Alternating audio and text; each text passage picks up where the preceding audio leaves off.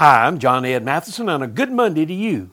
It's important to be able to differentiate between the real and the fake. Recently at a Georgia Chick fil A, Kimberly Ragsdale was impersonating an FBI agent and demanded that the staff at Chick fil A give her a free meal or she'd have them locked up. She continued to try to fool the cops after they arrived. She started speaking into her shirt as if she was wearing a wire and communicating with federal agents. She allegedly said, Send somebody to Rockmart PD right now. Well, the police detected the fake immediately. Chief Randy Turner said, You will not hear a real officer demand a meal anywhere. But he did indicate that it's nice when restaurants give discounts to police officers. Some fakes look real, but don't be fooled.